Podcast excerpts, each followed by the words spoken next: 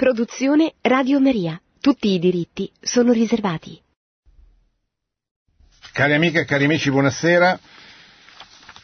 Vorrei dedicare questo martedì alla presentazione di un, eh, di un discorso del Santo Padre di pochi giorni fa, giovedì 5 ottobre, alla Pontificia Accademia per la Vita. Un discorso, a mio avviso, molto importante, uno, un discorso abbastanza lungo, abbastanza articolato, che eh, affronta diversi temi di grande attualità relativi soprattutto alla vita e alla famiglia, ma in particolare ovviamente al tema della vita, trattandosi della Pontificia Accademia per la Vita. Mi pare anche che la stampa non ha, lo abbia sempre presentato in modo adeguato questo discorso.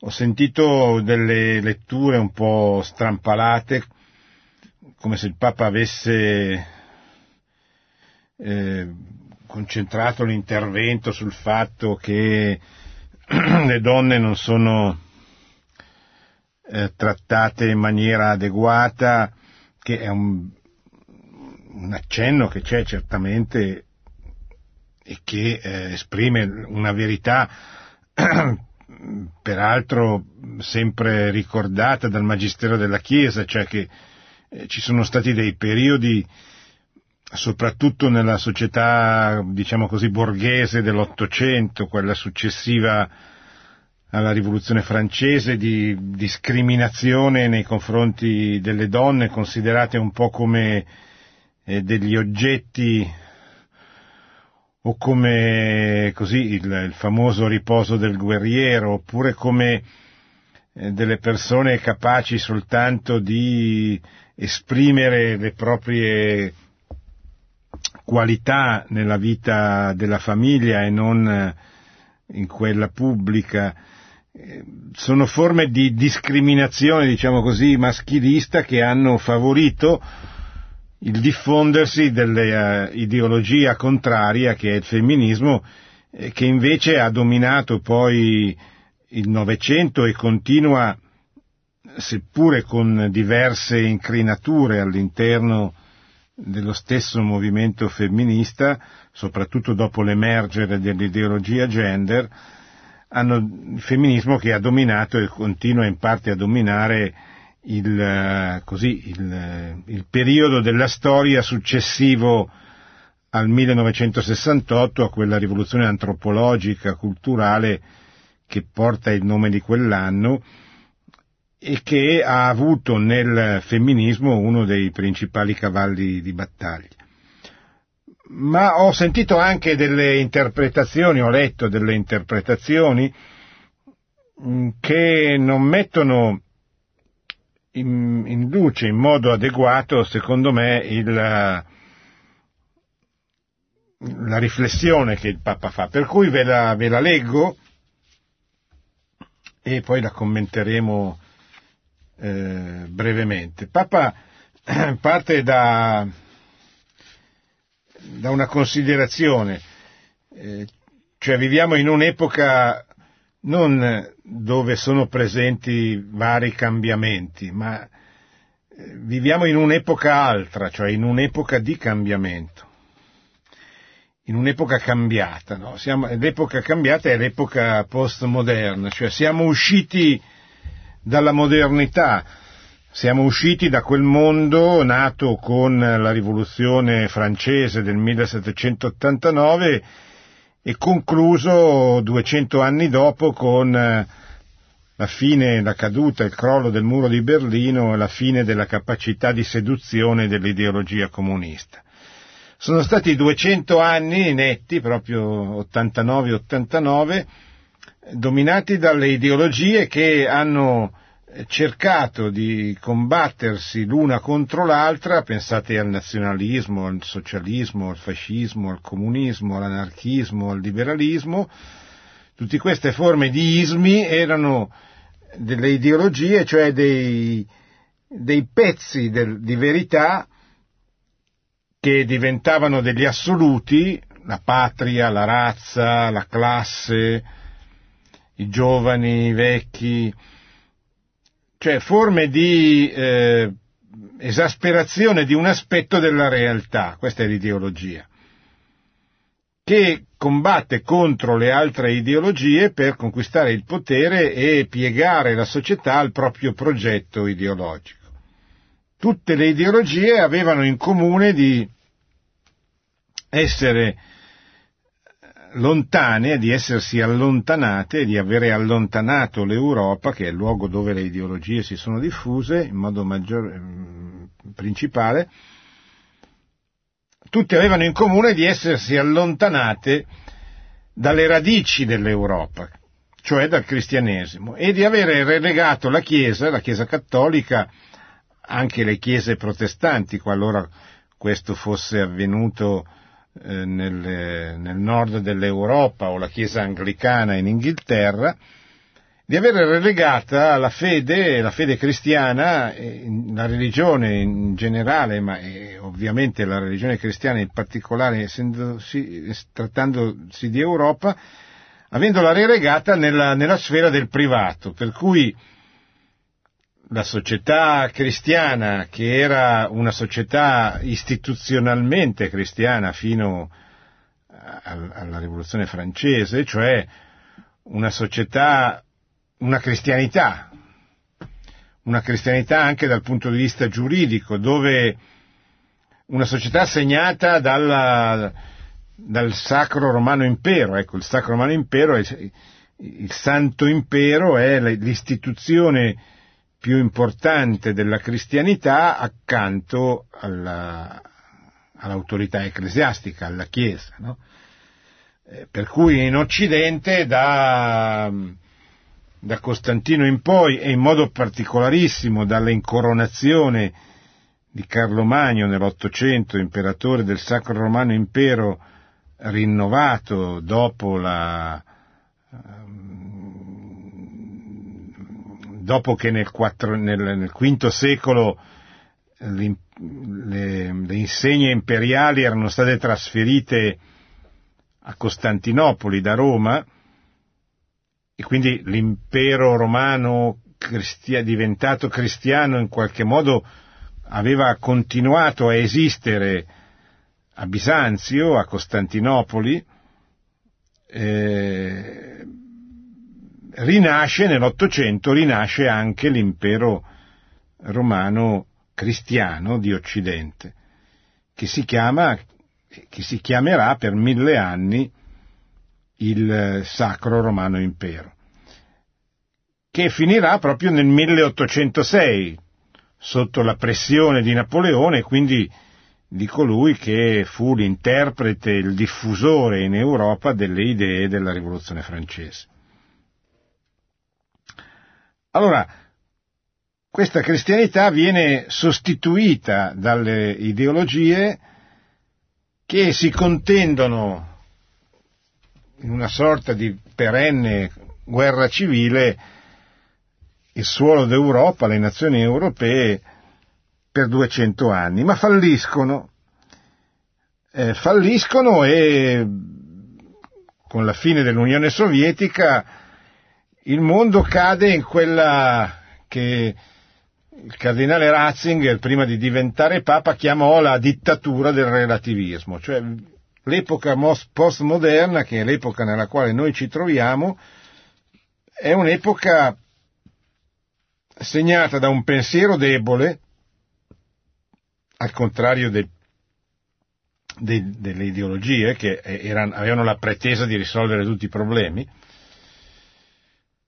con anche una forma di, di razionalismo, cioè tutto, tutto doveva essere spiegato dalla ragione, e ciò che la ragione non era in grado di spiegare non esisteva, secondo questa mentalità eh, razionalistica che è stata ben descritta eh, da Don Piero Cantoni nella precedente trasmissione sugli esercizi di Sant'Ignazio, quando eh, ci ha fatto capire che questa mentalità illuministico-razionalista è quella con la quale sono cresciute le persone come me, diciamo che hanno una certa età, impregnate di questa mentalità per cui tutto deve essere spiegato dalla ragione tutto ciò che la ragione non è in grado di spiegare semplicemente non, si, si, dice che non esiste. No?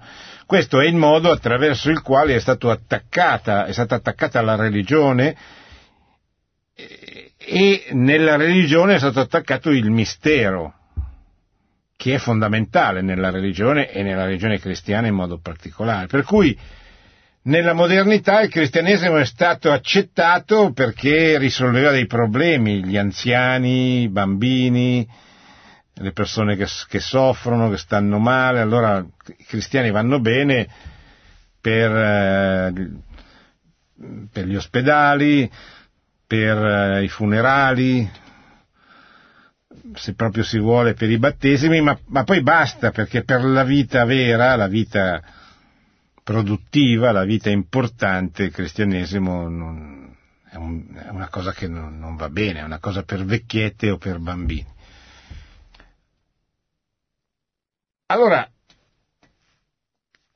le, ideologie hanno, hanno, espulso, diciamo così, il cristianesimo dalla vita pubblica o hanno tentato di sottometterlo in modo violento, com, come è avvenuto con il comunismo o con il nazismo, oppure hanno cercato di relegarlo nella sfera del privato, come avviene nelle società liberali, eccetera. Ma non è che l'epoca successiva sia stata un'epoca in cui, che poi la nostra epoca, si sia riconosciuto l'errore delle ideologie e si sia fatta marcia indietro eh, ritornando a guardare alle, alle, alle radici delle, dell'Europa. Al contrario, l'Europa che si sta costruendo è un'Europa senza radici, è un'Europa segnata dal relativismo, eh, cioè dal nichilismo, dal nulla. Perché l'Europa non funziona? Perché l'Unione Europea non funziona? L'Unione Europea non funziona perché non ha motivo, per, non ha un cuore, non ha un'anima, eh, non ha un contenuto, non ha un'identità da proporre e da difendere. Perché c'è stata eh, questa grande preghiera collettiva in Polonia sui confini affinché l'Europa ri, rimanga Europa?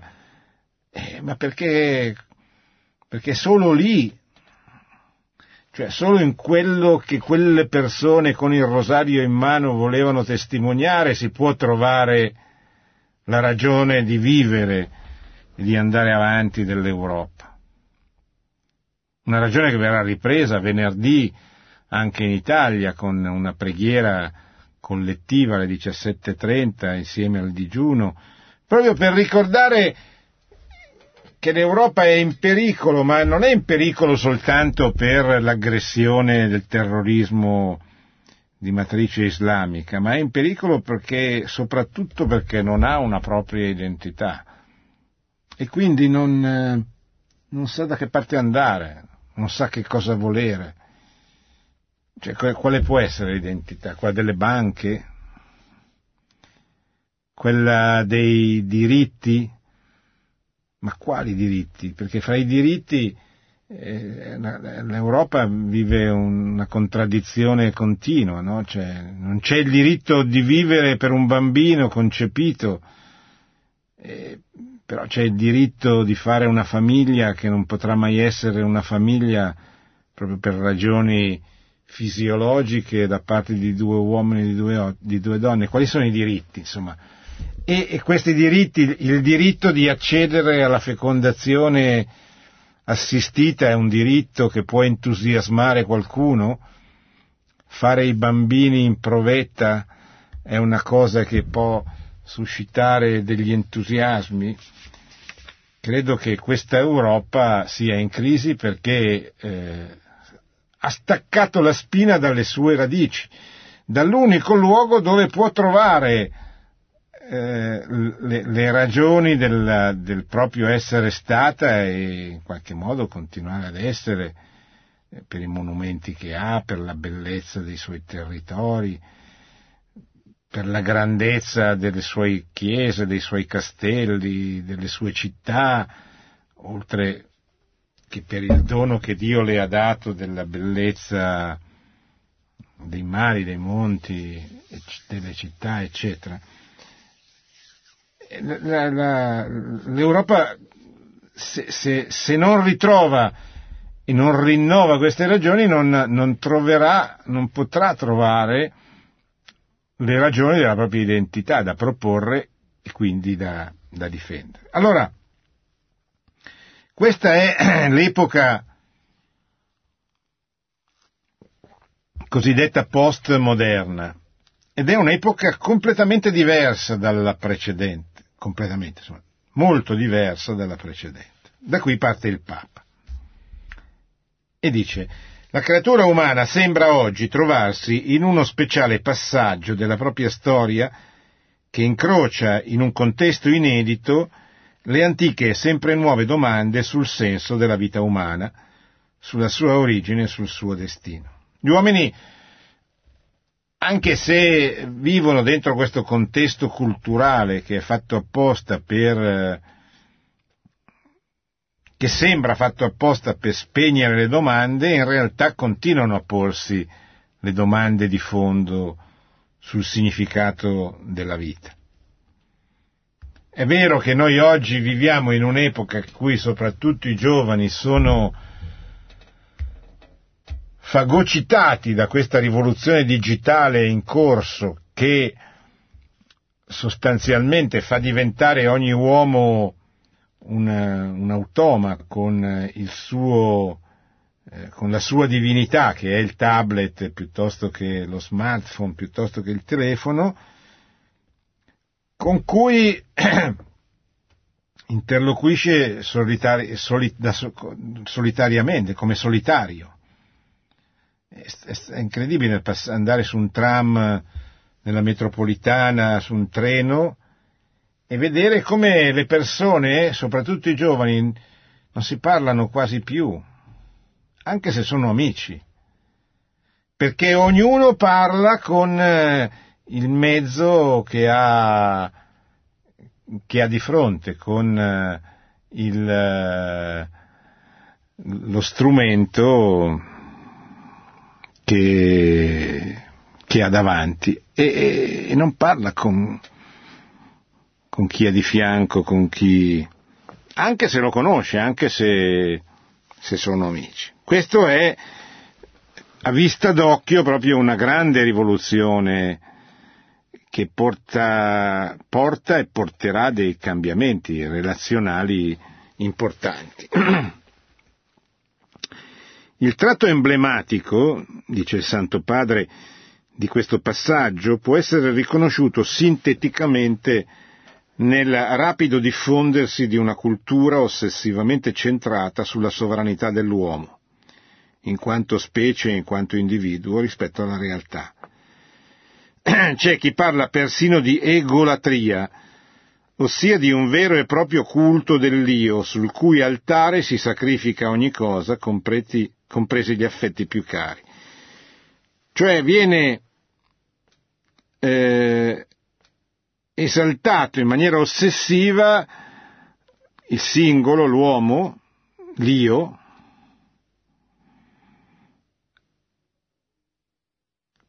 staccandolo, sradicandolo dalla realtà. E questa è una forma eh, ideologica, se posso usare questa espressione, perché di fondo è un'ideologia questa, che si può chiamare soggettivismo, si può chiamare in tante maniere, Papa chiama egolatria, cioè culto dell'ego, culto dell'io, e questo ha, ehm,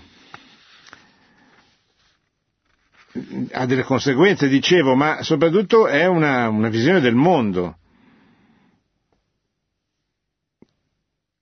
della realtà che ci circonda, nella quale siamo immersi, noi cogliamo soltanto noi stessi, l'utile per, noi, per ciascuno, l'utile e quindi lo scopo della vita vi, diventa ricercare ciò che è utile a me, punto e basta.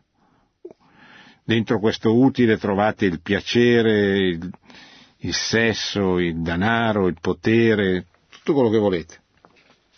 Però è sempre nella prospettiva dell'io. Questa prospettiva non è innocua, dice il Papa, essa plasma un soggetto che si guarda continuamente allo specchio, sino a diventare incapace di rivolgere gli occhi verso gli altri e il mondo. La diffusione di questo atteggiamento ha conseguenze gravissime per tutti gli affetti e i legami della vita. Eh, guardatelo soprattutto nei bambini, oggi i bambini quando ci sono spesso sono figli unici e i figli unici portano più facilmente questa tendenza, cioè a diventare eh, l'ombelico del mondo, cioè a concentrarsi esclusivamente su, su se stessi. E oggi questa, questa caratteristica relazionale è molto, estremamente diffusa. Allora, non si tratta naturalmente, dice il Papa, di negare o di ridurre la legittimità dell'aspirazione individuale alla qualità della vita. Nessuno nega che si debba tendere anche a migliorare la qualità della propria vita, o l'importanza delle risorse economiche e dei mezzi tecnici che possono favorire la qualità della vita. Tuttavia, non può essere passato sotto silenzio lo spregiudicato materialismo che caratterizza l'alleanza tra l'economia e la tecnica e che tratta la vita come risorsa da sfruttare o da scartare in funzione del potere e del profitto. C'è un materialismo diffuso, spregiudicato, che domina l'economia, facendola diventare finanza, che usa la tecnica per eh, arrivare a, a migliorare il profitto dal punto di vista economico per conquistare il potere. Purtroppo uomini, donne e bambini di ogni parte del mondo sperimentano con amarezza e, e dolore le illusorie promesse di questo materialismo tecnocratico. Bella questa espressione che aiuta a capire cosa il Papa vuole dire. Il materialismo tecnocratico è il materialismo che si serve della tecnica per conquistare il potere anzitutto culturale. E quindi abbiamo una forma di materialismo, materialismo ha conosciuto varie forme filosofiche nel corso della storia, il materialismo più importante che conosciamo è il materialismo storico e dialettico di Carlo Marx, che eh, concepiva il mondo come materia in continua evoluzione dialettica attraverso lo scontro di una tesi e di un'antitesi che producono, che, che, poi per lui erano la lotta di classe, che producevano, che avrebbero prodotto stadi sempre più differenziati di vita sociale, fino al regno finale dei liberi ed uguali che sarebbe stata l'utopia del comunismo. La tecnocrazia è la sostituzione della politica con la tecnica, non c'è bisogno che ci sia una classe politica, bastano dei tecnici che esercitino il potere ma avendo delle competenze tecniche molto forti e sviluppate, dimenticando che la società non è governabile con la tecnica e basta, perché la, la società è composta da uomini, da famiglie, che non sono soggetti eh, i cui problemi possono essere risolti con interventi tecnici e basta, perché sono esseri umani e l'uomo non è solo corpo, eh, ma è, è l'insieme corpo, di un corpo, di un'anima, un insieme misterioso, se posso usare questa espressione. Un autentico progresso scientifico, dice il Papa, e tecnologico dovrebbe invece ispirare politiche più umane. La fede cristiana ci spinge a riprendere l'iniziativa, respingendo ogni concessione alla nostalgia e al lamento. Cosa vuol dire? È, che è inutile che ci troviamo per dirci ah come si stava bene quando non c'era questo clima 50 anni fa, 30 anni fa, 100 anni fa, eccetera. Non serve a niente. La nostalgia fa solo del male, deprime e basta. Idem il lamento. Io conosco un sacco di persone che si lamentano ma che non fanno nulla per cambiare la situazione della quale si lamentano.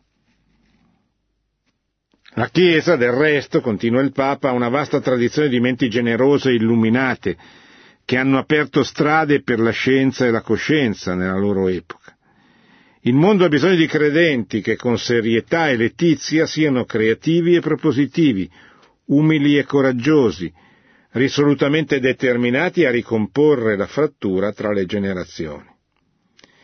Questa frattura interrompe la trasmissione della vita. Della giovinezza si esaltano gli entusiasmanti potenziali, ma chi li guida al compimento dell'età adulta? La condizione adulta è una vita capace di responsabilità e amore sia verso la generazione futura sia verso quella passata. La vita dei padri e delle madri in età avanzata si aspetta di essere onorata per quello che ha generosamente dato, non di essere scartata per quello che non ha più. Allora, qui il Papa dice la Chiesa deve intervenire in questa situazione, non può stare a guardare lamentandosi magari o lasciandosi, eh, come dire, risucchiare dalla, dalla nostalgia di una società migliore che c'è stata, eccetera. Deve intervenire e deve intervenire proprio cercando di recuperare la relazione con i giovani, i giovanissimi e gli ultimi, gli anziani, anzianissimi perché eh, una società, una vera società, un'autentica società, eh, si preoccupa soprattutto di, di, servire, di aiutare, diciamo così, questi, queste due fasi della vita, che sono quelle più deboli, dove ci sono le persone che hanno più bisogno di essere aiutate. La fonte di ispirazione, si chiede il Papa, la parola di Dio. Una teologia della creazione e della redenzione che sappia tradursi nelle parole e nei gesti dell'amore per ogni vita e per tutta la vita appare oggi più che mai necessaria per accompagnare il cammino della Chiesa nel mondo che abitiamo. L'enciclica, la mia enciclica, l'enciclica di Papa Francesco sulla creazione, Laudato Si, si è è, è, è come un manifesto di questa ripresa dello sguardo di Dio e dell'uomo sul mondo, a partire dal grande racconto di rivelazione che ci viene offerto nei primi capitoli del libro della Genesi. Esso, questo racconto, dice che ognuno di noi è una creatura voluta e amata da Dio per se stessa, non solamente un assemblaggio di cellule bene organizzate e selezionate nel corso dell'evoluzione della vita. L'intera creazione è come iscritta nello speciale amore di Dio per la creatura umana, che si estende a tutte le generazioni delle madri, dei padri e dei loro figli. La benedizione divina dell'origine, la promessa di un destino eterno sono il fondamento della dignità di ogni vita. E sono per tutti, Pensate soltanto che cosa significa anche dal punto di vista comportamentale sapere, cioè essere convinti, avere questo dono che certamente proviene dalla fede cristiana, ma potrebbe anche essere compreso dalla ragione dell'uomo, a prescindere dalla fede. Cioè che ognuno di noi nasce dalla volontà di Dio, dalla benedizione di Dio, ed è chiamato a un destino che non finisce, a un destino eterno. Ora è chiaro che è difficile capire che cosa sia l'eternità per noi che siamo nel tempo, perché l'eternità significa che il tempo è finito, non c'è più, quindi è fuori dal tempo. Noi per descrivere l'eternità diciamo una cosa che non finisce mai, ma, ma non è una descrizione, è, una, è una, una, cosa che non finisce mai, viene istintivamente da dire ma che, che, che pizza, che, che, barba, perché anche una cosa bella che non finisce mai per noi uomini è un problema, cioè, boh, come, come, posso dire che una cosa bella non finisca mai, cioè, non stanca, non... Ecco, allora per dire l'eternità eh, è chiaro che in qualche modo noi dobbiamo cercare di capire, quindi il fatto di dire che non ha, non ha fine ci aiuta a comprendere, o, o meglio, ci aiuta a fare una meditazione adeguata sull'eternità e a prendere sul serio il fatto che ciascuno di noi è eterno, non, non finisce ma entra nella vita eh, eterna. Allora, se noi abbiamo questi due punti di riferimento, che veniamo da Dio e torniamo a Dio, e abbiamo, eh, la nostra vita è ordinata, cioè ha un capo e una coda, ha uno scopo, ha, mm, qualsiasi siano le difficoltà nelle relazioni che noi incontriamo, se abbiamo queste due certezze a monte abbiamo una grande conoscenza e una grande consapevolezza della bellezza, dell'importanza della vita. Gli uomini, le donne, i bambini della terra, di questo sono fatti i popoli, sono la vita del mondo che Dio ama vuole portare in salvo senza escludere nessuno. Il racconto biblico della creazione va letto, va riletto sempre di nuovo per apprezzare tutta l'ampiezza e la profondità del gesto dell'amore di Dio che affida all'alleanza dell'uomo e della donna il creato e la storia. Questa alleanza è certamente sigillata dall'unione d'amore, personale e feconda che segna la strada della trasmissione della vita attraverso il matrimonio e la famiglia. Essa però va ben oltre questo sigillo. L'alleanza dell'uomo e della donna è chiamata a prendere nelle sue mani la regia dell'intera società. Questo è un invito alla responsabilità per il mondo, nella cultura, nella politica, nel lavoro e nell'economia e anche nella Chiesa. Non si tratta semplicemente di pari opportunità o di riconoscimento reciproco. Si tratta soprattutto di intesa degli uomini e delle donne sul senso della vita e sul cammino dei popoli. L'uomo e la donna non sono chiamati soltanto a parlarsi d'amore, ma a parlarsi con amore di ciò che devono fare perché la convivenza umana si realizzi nella luce dell'amore di Dio per ogni creatura. Allora, che cosa dice il Papa in questo pezzetto? Che l'uomo e la donna sono chiamati ad allearsi, come dirà più, tando, più tardi, più avanti, non perché sono uguali, ma proprio perché sono complementari. Quindi la valorizzazione delle differenze fra l'uomo e la donna è uno dei punti fondamentali della battaglia culturale del nostro tempo. Noi dobbiamo difendere la differenza, ma non perché piaccia a noi, ma perché è il progetto di Dio, è la, è la verità di Dio sull'uomo. L'uomo ha crea- Dio ha creato l'uomo maschio e femmina. E non e non è difficile capire perché. Basta vedere come nascono i bambini. Basta vedere la differenza benedetta, come la chiama Papa Francesco, fra l'uomo e la donna, nel comportamento oltre che nel corpo, nella psiche, nella psicologia, nel modo di affrontare i problemi. Questa differenza benedetta va valorizzata, va difesa, va protetta. C'è in giro un'ideologia, direi il Papa, l'ideologia gender, che si fonda proprio sulla negazione di queste differenze.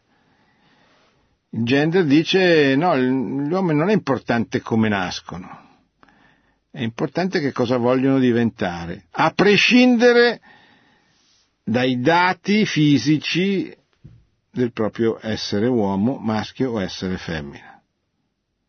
È una lotta contro la natura dicendo che l'uomo può fare qualsiasi cosa della propria natura, non deve necessariamente rispettarla. Allora il Papa dice, benedetta differenza, però ci deve essere un'alleanza poi, non devono farsi la guerra gli uomini e le donne, le donne e gli uomini, come fa il femminismo. Il femminismo è quell'ideologia che nasce, diciamo così, che prende corpo nel clima della rivoluzione del 68 attorno a una figura importante soprattutto nei nostri paesi, Simone de Beauvoir, che scrisse il titolo del suo romanzo, del, del, del suo libro Donna non si nasce, eh, il titolo, il, il senso, il, lo slogan del suo libro, di uno dei suoi libri, Donna non si nasce ma si diventa proprio per affermare questa, ehm, questa libertà dalla realtà che deve caratterizzare la persona.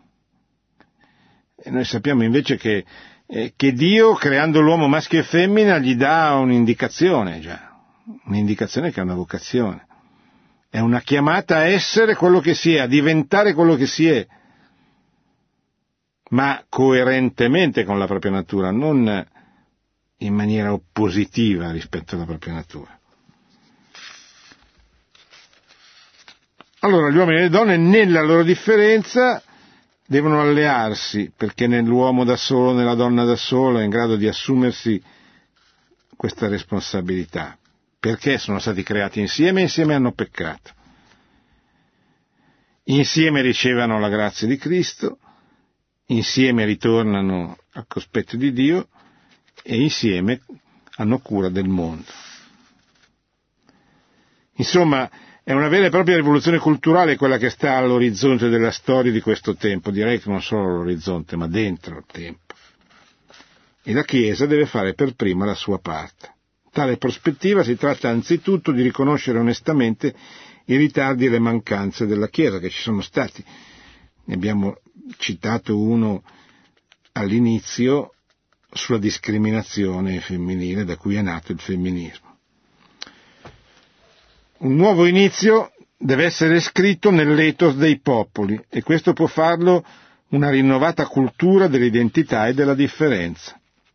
L'ipotesi recentemente avanzata di riaprire la strada per la dignità della persona neutralizzando radicalmente la differenza sessuale e quindi l'intesa dell'uomo e della donna, non è giusta.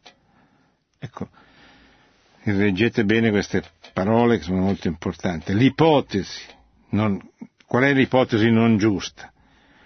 Quella di riaprire la strada per la dignità della persona mettendo in silenzio, cioè neutralizzando la differenza sessuale e quindi l'intesa tra l'uomo e la donna.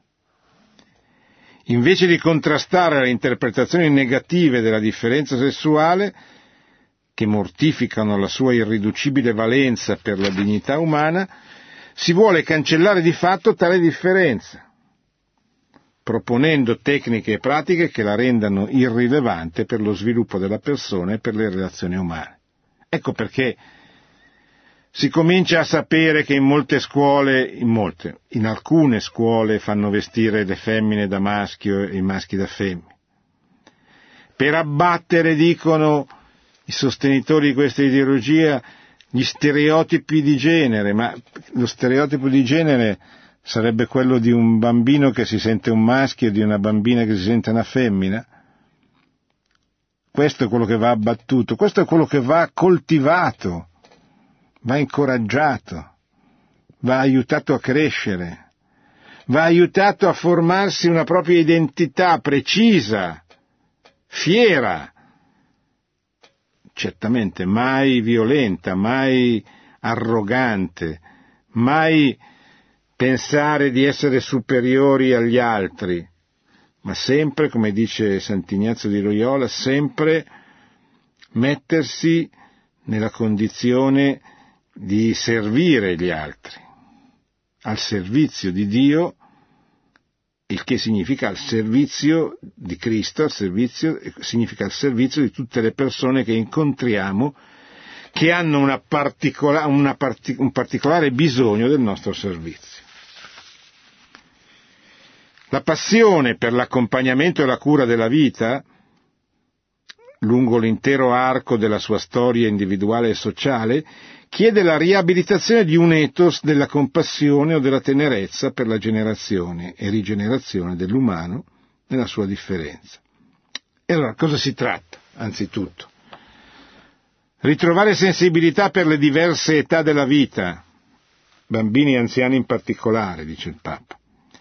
Tutto ciò che in esse è delicato e fragile, vulnerabile e corruttibile, non è una faccenda che debba riguardare esclusivamente la medicina e il benessere. Ci sono in gioco parti dell'anima e della sensibilità umana che chiedono di essere ascoltate e riconosciute, custodite e apprezzate dai singoli come dalla comunità. Una società nella quale tutto questo può essere soltanto comprato e venduto, burocraticamente regolato e tecnicamente predisposto, è una società che ha già perso il senso della vita. Non lo trasmetterà ai figli piccoli, non lo riconoscerà nei genitori anziani. Ecco perché, quasi senza rendercene conto, ormai edifichiamo città sempre più ostili ai bambini, dove, parentesi mia, sono sempre maggiori gli spazi dedicati ai cani a vantaggio di quelli per i bambini i cani. C'è sempre più gente che va a spasso con il cane e che non ha bambini, pur non essendoci un motivo per non averli.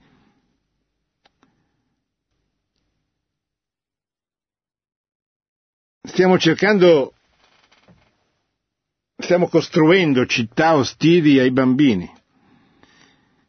Stiamo costruendo, dice il Papa, comunità sempre più inospitali per gli anziani, con muri senza né porte né finestre. Dovrebbero proteggere, ma in realtà soffocano. La testimonianza della fede nella misericordia di Dio che affina e compie ogni giustizia, non mettete mai in contrasto, l'ha detto ancora oggi il Papa, la fede e la, giustizia la, la, la giustizia e la misericordia stanno insieme o insieme cadono. Non ci può essere misericordia se non c'è anche giustizia e non ci può essere vera giustizia se non c'è anche la misericordia. Ogni giustizia, la testimonianza della fede nella misericordia di Dio che affina e compie ogni giustizia è condizione essenziale per la circolazione della vera compassione tra le diverse generazioni. Quella che il Papa richiama spesso, questa alleanza tra i bambini e i nonni. Senza di essa la cultura della città secolare non ha alcuna possibilità di resistere all'anestesia e all'avvidimento dell'umanesimo. Questo è l'orizzonte che il Papa offre comprendo, dice, che è difficile, ma è anche entusiasmante. Sono certo che non mancano uomini e donne di buona volontà, studiose e studiosi di diverso orientamento quanto alla religione, che condividono la necessità di riportare una più autentica sapienza della vita all'attenzione dei popoli in vista del bene comune. Un dialogo aperto e fecondo e deve essere instaurato con i molti che hanno a cuore la ricerca di ragioni valide per la vita dell'uomo. Papa e la Chiesa tutta vi sono grati per, per l'impegno che vi accingete ad onorare.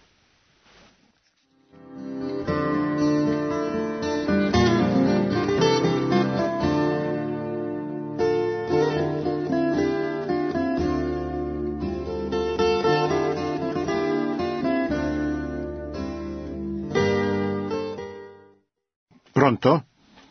Sì, buonasera professor Invernizzi. Buonasera. Eh, mi chiamo Nevio, sto, parlo, sto chiamando da Grosseto.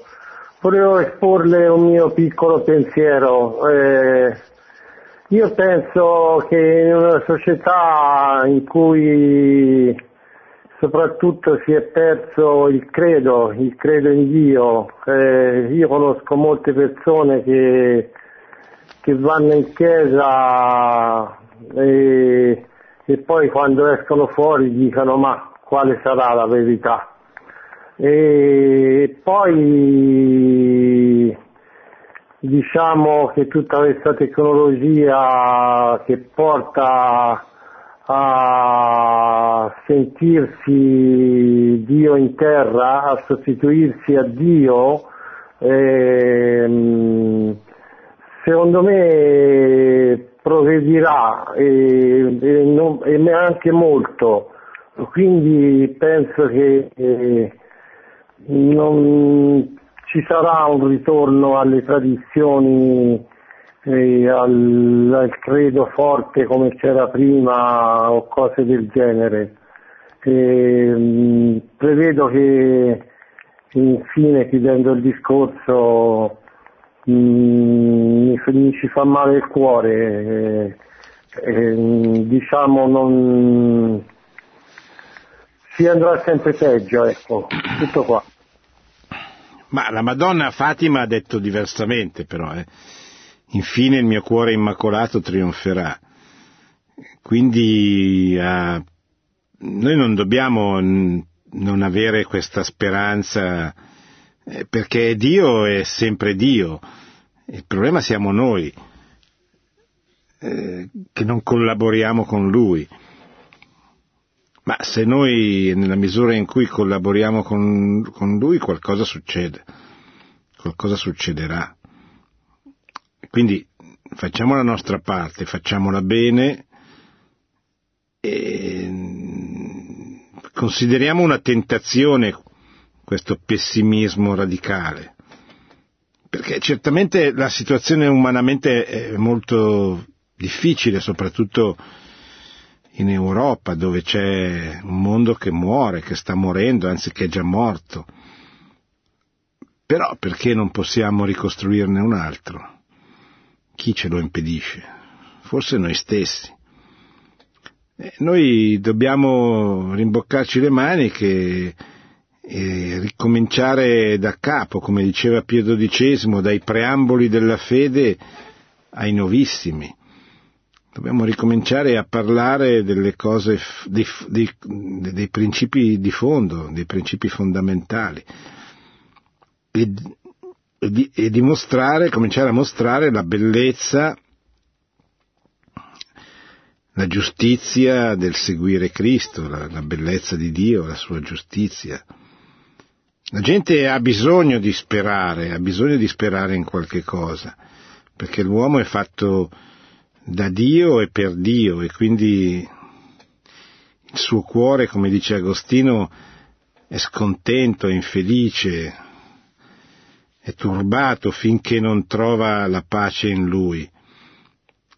Quindi alla fin fine gli uomini che ci vivono intorno così eh, apparentemente disp- eh, così disperati o apparentemente falsamente sa- sa- sorridenti, in realtà cercano, cercano quella pace che non trovano in nessuna delle cose che li circondano.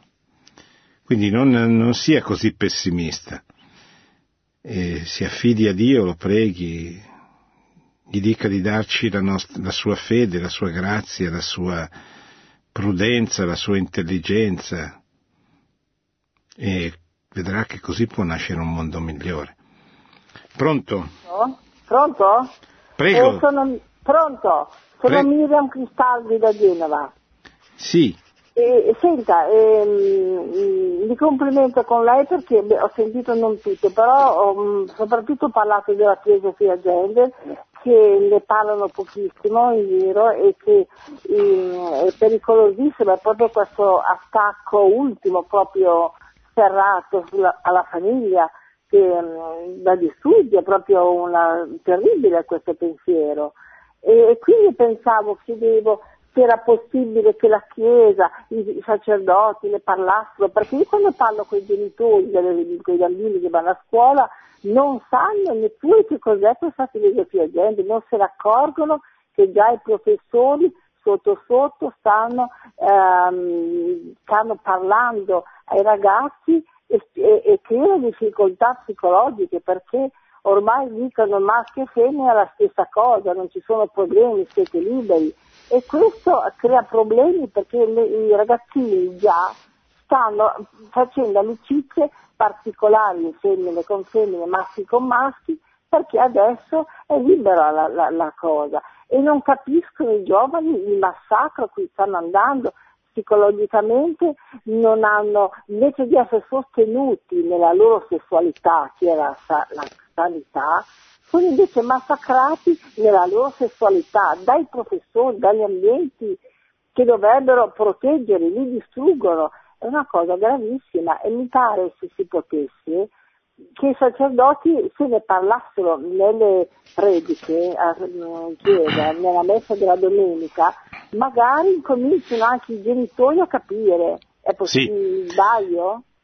No, no, non sbaglia, però, però non è sufficiente perché in chiesa ci va il 5% della popolazione a Genova e quindi bisogna parlare ai genitori, anche quei genitori che in chiesa non ci vanno, mostrando loro eh, la gravità del rischio della diffusione dell'ideologia gender all'interno delle loro scuole. Bisogna convincerli a verificare tutto quello che viene fatto, soprattutto nei programmi extracurricolari ai loro figli. Non firmare mai nulla in bianco, ma pretendere sempre di, di guardare di verificare ogni iniziativa che viene loro proposta. Bisogna convincerli a mettersi insieme per fare questa opera di vigilanza. Esiste il comitato Difendiamo i nostri figli, che è quello che ha organizzato i due Family Day a Roma, proprio contro l'ideologia gender, che svolge proprio questo servizio, andando nelle scuole, eh, parlando con i genitori, con i professori, insomma, cercando di portare chiarezza su, su questo punto così importante. Se, se lei volesse scrivermi, oppure se vuole andare meglio sul sito del Comitato Difendiamo i nostri figli, troverà le indicazioni per poterne costituire uno anche nelle varie scuole o per mettersi in contatto con qualcuno a lei, con, con il comitato a lei più vicino. Pronto? Buonasera, Tolini, sì. Mario, devo un po' tema, però eh, Da dove chiama, scusi? da Trento. Ah, mi dica. Eh, niente, appunto sui, sui smartphone sui telefoni, queste cose qui, no? Sì, E le, le nuove generazioni vedo che, secondo me, eh, non è un ritratto della fede, però eh, in sé costituiscono tante cose, hanno il, hanno il mondo in tasca, no? Praticamente. E vedendoli io trovo i ragazzi, vedo che praticamente dei eh, programmi religiosi in sé o cultura religiosa è la minima parte, no? Il che di- si trova di tutto, però il male. in sé, eh, voglio dire, cioè, per me c'è un cambiamento grandissimo riguardo la fede e comporta tutto. Grazie. Sì, non, non ho capito il, cioè, ho capito il senso del cambiamento tutto, ma sono d'accordo, c'è questo cambiamento in corso, ma non ho colto la domanda, sinceramente. Pronto? Pronto? Prego. Sì, eh, buonasera, buonasera anche agli ascoltatori. Allora, io diciamo, ho chiamato per questo, perché con da, mia figlia... Da dove chiama, eh, scusi? Eh, scusi, da Rimini, Ernesto da Rimini. Buonasera. Sì. Eh, buono. Ecco, io ho chiamato per questo, perché sabato io ho avuto un piccolo diciamo, discussione con mia figlia che ha 16 anni e parlavamo dei transgender. Io gli ho detto che i transgender eh, vogliono la neutralità e poi dopo decidono loro cosa vogliono diventare, se maschi o femmine. Lei mi diceva di no, perché dice no babbo non è così, perché se uno, un bambino ha un corpo da donna ci, si, non ci si sente in un, in un, corpo da bambino, insomma è un corpo da bambina, cioè, invece io no, io dicevo che non è così che, e poi lì diciamo eh, di informarsi bene su internet, di guardare bene cosa, com'è. E io voglio chiedere un'altra cosa poi, ecco, voglio chiedere, siccome ci sono due bambini che sono miei vicini di casa, che sono figli di separati, e non li ha battezzati, che ormai hanno 10 anni e 7-8 anni, sono abbastanza grandi. Io volevo chiedere, ma se non li battezzano, questi bambini dopo, cioè, l'unico se la sceglieranno loro la religione, ma qui che religione si sceglieranno, se ci sarà in futuro una religione poi, perché qui non si capisce niente. Io volevo sapere a che cosa vanno incontro, ecco, e che cosa rischiano, è questo qui, l'ascolto per radio. Grazie. Ma eh, rischiano, rischiano che cioè, un battezzato è, è, un uomo, è un, è un bambino, insomma, che, che, entra a far parte del corpo di Cristo, che è la Chiesa, e quindi ne, ne riceve tutti i benefici. E naturalmente il battezzato è anche tenuto a, a, così, a a rispondere del battesimo che ha ricevuto, a crescere nella fede che ha ricevuto attraverso il battesimo. E avrebbe il diritto di trovare qualcheduno, dovrebbero essere i genitori anzitutto, ma o chi ne fa le veci, che lo aiutasse a crescere nella fede che ha ricevuto nel battesimo. Che non è solo è un problema di catechismo, certamente, ma non è solo un problema di catechismo, è proprio un problema di, di educazione, di iniziazione alla fede, qualcuno che lo aiuti a, a, a entrare e a vivere dentro una dimensione cristiana. E questo è il grande problema del futuro,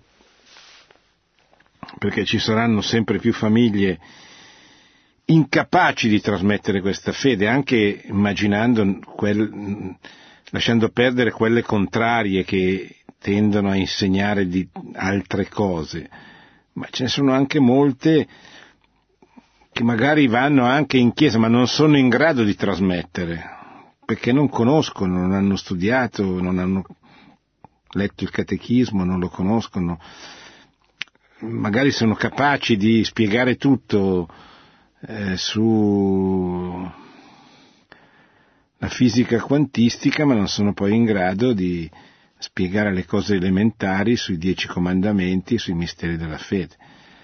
E allora bisogna supplire, bisogna cogliere la, la, l'occasione previdenziale di avere la possibilità di parlare a dei bambini, magari anche bambini di altre religioni, di Gesù, parlare loro di Gesù Cristo.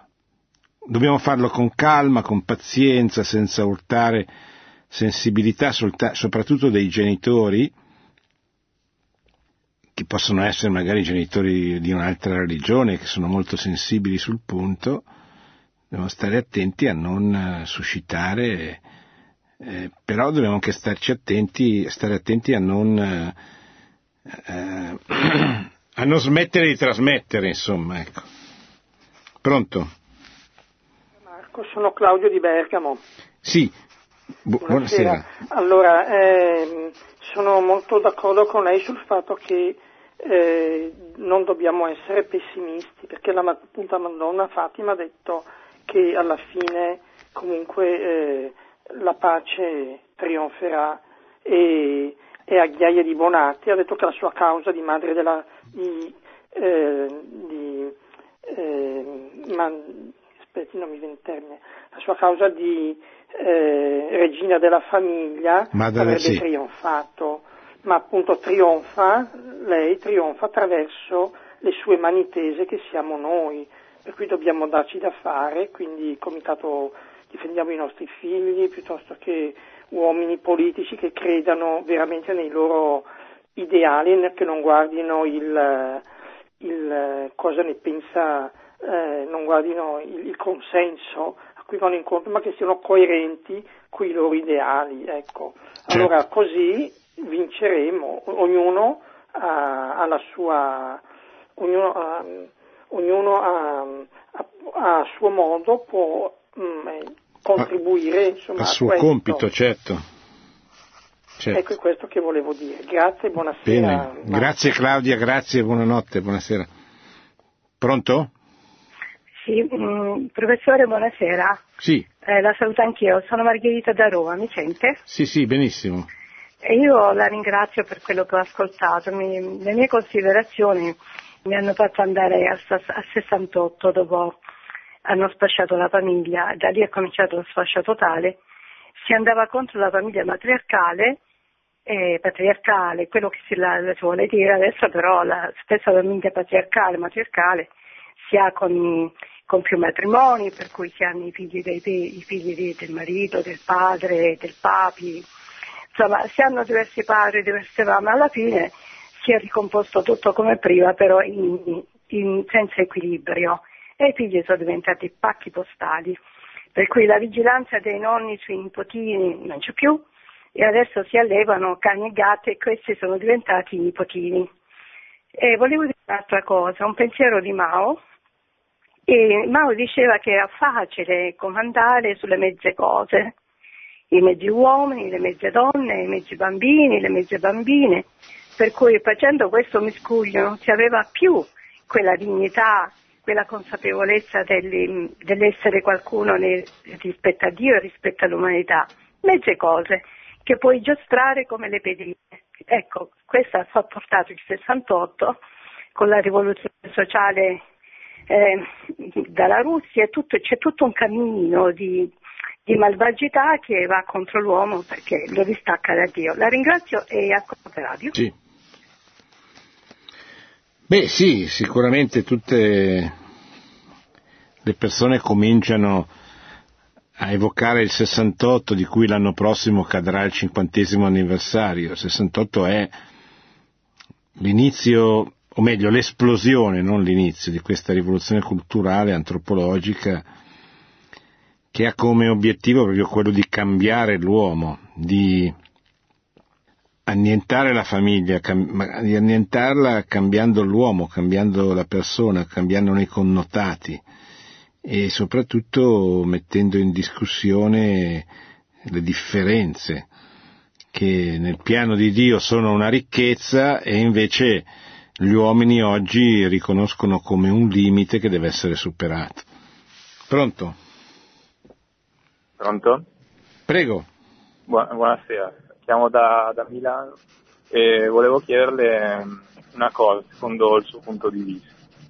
Eh, le modalità eh, con le quali secondo lei è più giusto combattere, diciamo, anche in modo ideologico questo, questo cambiamento, comunque questo progressismo anche in termini politici, eccetera, perché mi rimango, diciamo, abbastanza perplesso alle volte vedendo un po' il, il modo che hanno, diciamo, gli ambienti più cattolici nel, nel fare le cose. ecco. Sì. Beh, eh, dunque, sai, in pochi istanti è difficile così indicare una via, però mm, si può fare, ecco, se per esempio lei mi volesse scrivere una mail, io le posso spiegare il mio punto di vista in maniera molto più articolata, eccetera. In linea generale, oggi dic- direi che eh, il problema centrale è un problema culturale, cioè i cattolici sono una minoranza, una minoranza importante ma una minoranza. Sono culturalmente divisi, cioè nel senso che ci sono diverse prospettive culturali non coincidenti e spesso in contraddizione fra di loro all'interno del mondo cattolico. A mio avviso la cosa più importante che bisogna fare oggi è riconquistare, o meglio, conquistare delle persone, formarle, persone che abbiano anche caratterialmente la capacità di guidare altre persone, e persone che possano diventare dei punti di riferimento di ambienti più, più vasti. E insegnare a queste persone a, a intervenire nel, nella loro vita concreta, nella storia della vita, persone, parlando alle persone che incontrano, cercando di influenzare gli ambienti religiosi, culturali, politici, economici che queste persone eh, frequentano. E con questo lavoro costruire degli ambienti, cioè costruire delle, dei microorganismi dove la gente impara a volersi bene, a rispettarsi, ad aiutarsi reciprocamente, impara ad obbedire, impara a dire di sì, a dire di no, impara a tirar su i propri figli. Ecco, mi sembra, questa mi sembra la priorità. Il resto verrà di conseguenza, cioè la politica verrà di conseguenza. Eh, anche i cambiamenti concreti da un punto di vista economico così verranno se verranno di conseguenza non bisogna sbagliare e partire dall'alto, pensando di poter costruire la casa partendo dal, dall'ultimo piano. Pronto? Sì, buonasera professore. Sì. Da dove eh, chiama? Io, io chiamo dalla provincia di Milano. Sì. Eh, volevo chiederle mh, mm, come vede l- la mancata mh, mm, o la mancanza di una presa di posizione netta dell'attuale Papa eh, verso la difesa della famiglia e piuttosto un'apertura o più aperture verso idee progressiste e eh, verso le coppie di fatto, cosa che nel precedente eh, Papa non riscontravo e vedevo eh, la famiglia eh, e la difesa, diciamo. ma scusi, della... no, non ha ascoltato la trasmissione che ho fatto. No, perché purtroppo mi sono collegato. Eh, eh cioè io ho letto un discorso del Papa che le suggerisco di, andarsi, di andare a leggere del 5 ottobre alla Pontificia Accademia per la Vita, proprio contro il materialismo tecnocratico, contro l'utopia del neutro, cioè quindi contro l'ideologia del gender a favore della famiglia.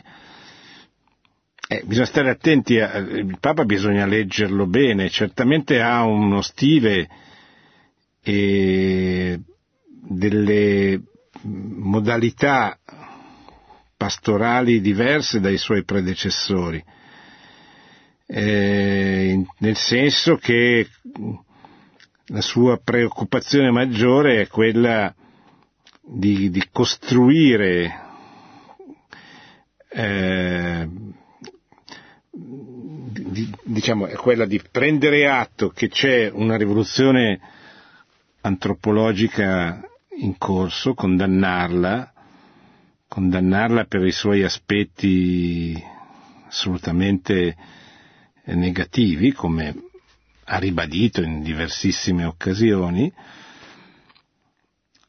e poi però mh, tener conto che il numero delle persone ferite da questa rivoluzione antropologica in corso almeno dal 68, che hanno dato vita a famiglie separate, eh, a nuove famiglie, con tutte le situazioni di confusione di devastazione che, che sappiamo, così come ci sono tante persone disturbate da comportamenti sbagliati che hanno fatto, che hanno assunto, disturbate psicologicamente, disturbate nel, nelle loro modalità relazionali. Ecco, Papa vuole recuperare queste persone, quindi il suo approccio è sempre un approccio che parte dal desiderio di entrare in dialogo con queste persone, con queste famiglie, con queste situazioni per poterle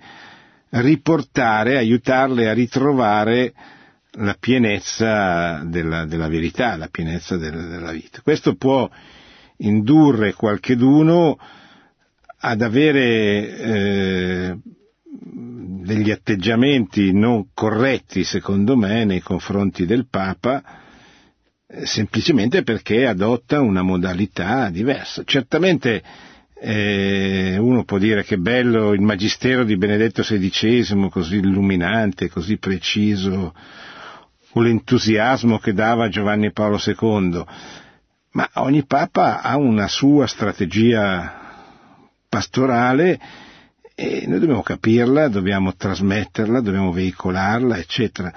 Non è che possiamo essere contenti quando c'è il Papa che dice le cose che secondo noi vanno bene e poi ce n'è un altro che ne dice delle cose, dice cose non diverse dal punto di vista dei principi, ma diverse nella modalità di trasmettere e di comunicare questi principi.